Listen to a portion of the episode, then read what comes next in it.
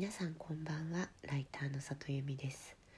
この番組は文章を書くことや表現することについて毎晩23時にお届けしている深夜のラブレターです。昨日のね夜10時ぐらいから今日の夕方ぐらいまでにかけて、この24時間弱の間に4本、コラムがオープンになりました。ちょっと一山越えたというか、今日の4本が出て少し、ほっとしたなっていう感じです。今日の4本はどれも結構それぞれのジャンルでなんて言えばいいのかな、ちょっとセンシティブなことを書いたコラムが多かったので、反対意見が結構いっぱい来るだろうなってことも予想していたし、事実誤認があったら結構怖いなって思ってたところもあったので、割と今日は一日緊張しながら過ごしていたのですが、おおむね好意的に受け止めていただけたんじゃないかなって感じで、アクセスも良かったみたいで書いてよかったなというふうに思っています。でそのうちのね一つがね、東洋経済さんで書かせていただいた煙突町のプペルという映画についての、映画コラムだったんですけれども、映画表コラムだったんです。で私ね、行く前結構気が重かったんですよ。こんな仕事してるから話題作はできるだけ早めに見たいっていうのがあって、プペルはどっちにしても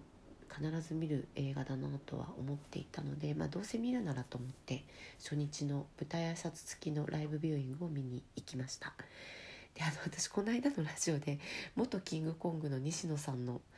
脚本って言っちゃったんですけど、すいません、西野さん元じゃなくて現キングコングですよね。すいません、聞いてくださった方から指摘を受けました。私の中でもうお笑い卒業されたのかと思っていて、ご本人もそんなこと時々おっしゃるからうっかりそうだと思っていました。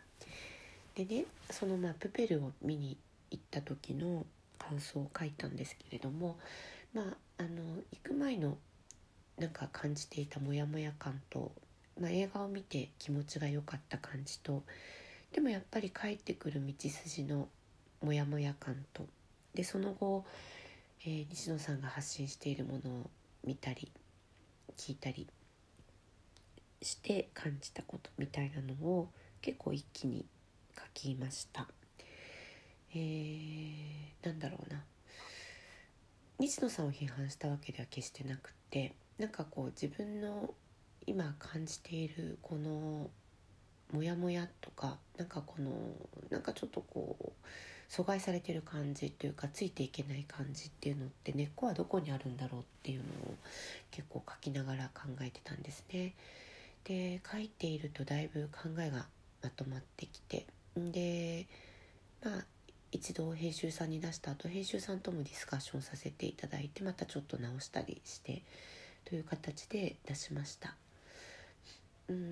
ひ東洋経済さんの、映画表を読んでくださったらすごい嬉しいんですけれども、そうだな、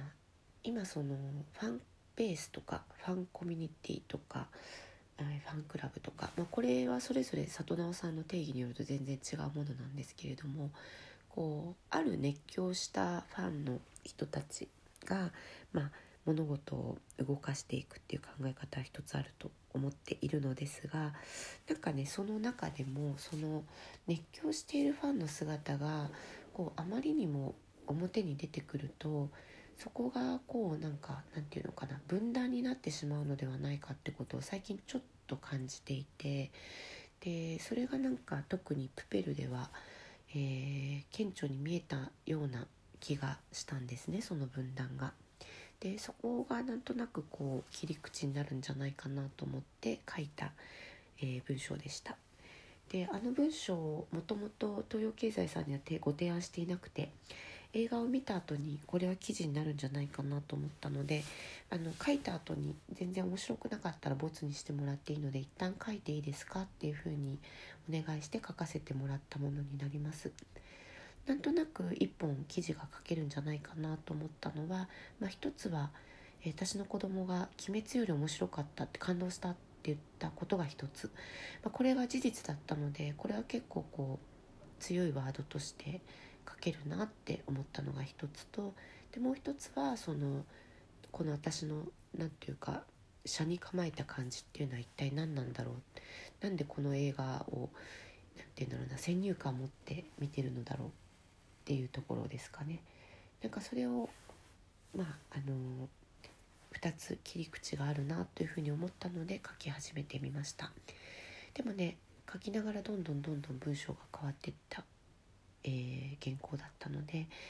最終的に書き上がったものっていうのはなんか自分でもここに着地したかっていう、書き始めた時には思ってもいないとこに着地したかっていうふうな感じがありました。よかったらぜひ読んでいただけたら嬉しいです。今日も来てくださってありがとうございます。また明日も23時にお会いできたら嬉しいです。ライターの里由美でした。皆さんおやすみなさい。